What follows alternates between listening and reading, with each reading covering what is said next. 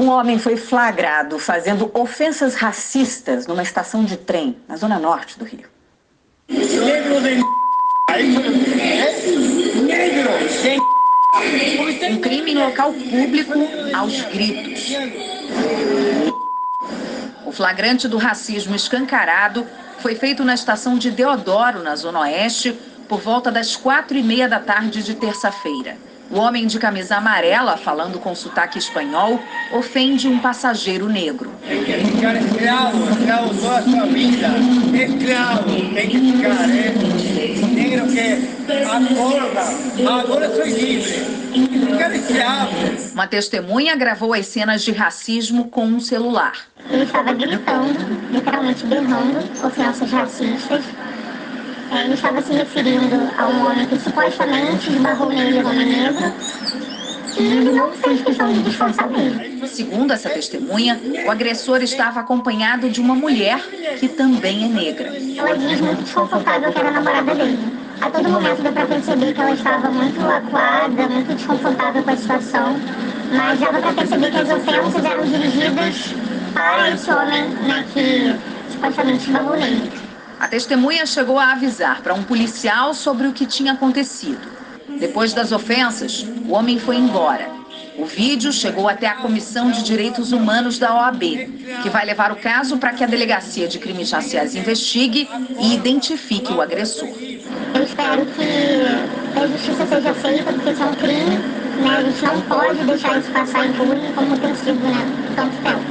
Negro de A Câmara Municipal do Rio prometeu, mas não cumpriu. No início de junho, a Globo News e o RJ2 exibiram uma série de reportagens sobre a farra das gratificações na Câmara dos Vereadores. Pagamentos até então secretos, dinheiro público que parava inclusive na conta de funcionários fantasmas.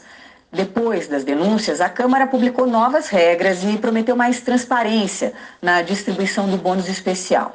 Mas você vai ver agora que essas regras não estão sendo respeitadas.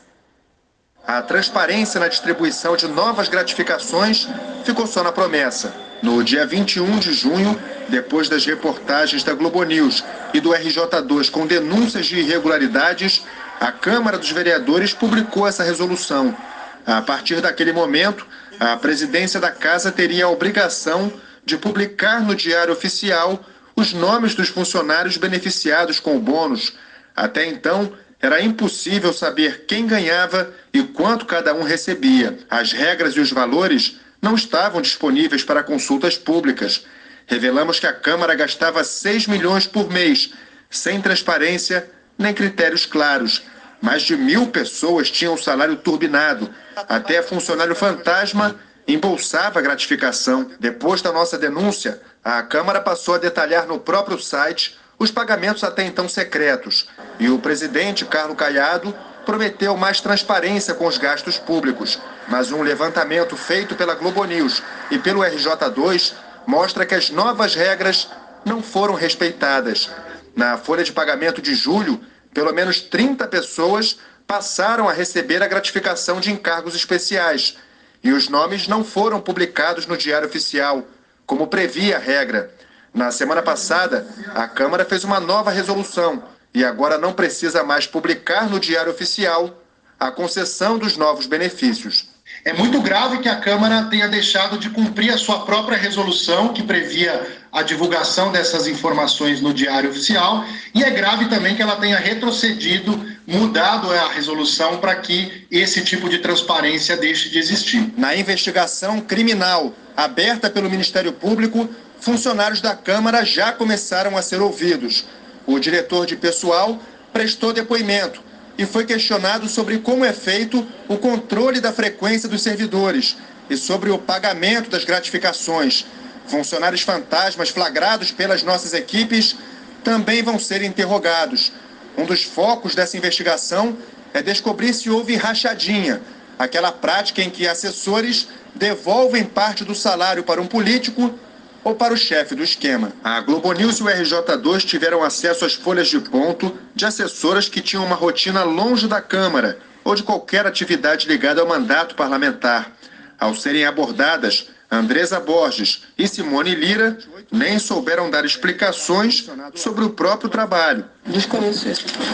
Mas no papel, as duas são funcionárias exemplares. Repare que a frequência integral foi atestada pelos vereadores Verônica Costa e doutor Marcos Paulo. Das nove pessoas flagradas bem longe do trabalho, seis ainda estão na lista de servidores da Câmara, com salários entre 6 mil e 22 mil reais. Bechara Teme, Antônio Carlos Tito Moreno, Andresa Borges, Vivian Neiva Puel, Caios Rocha e Laila Santuza.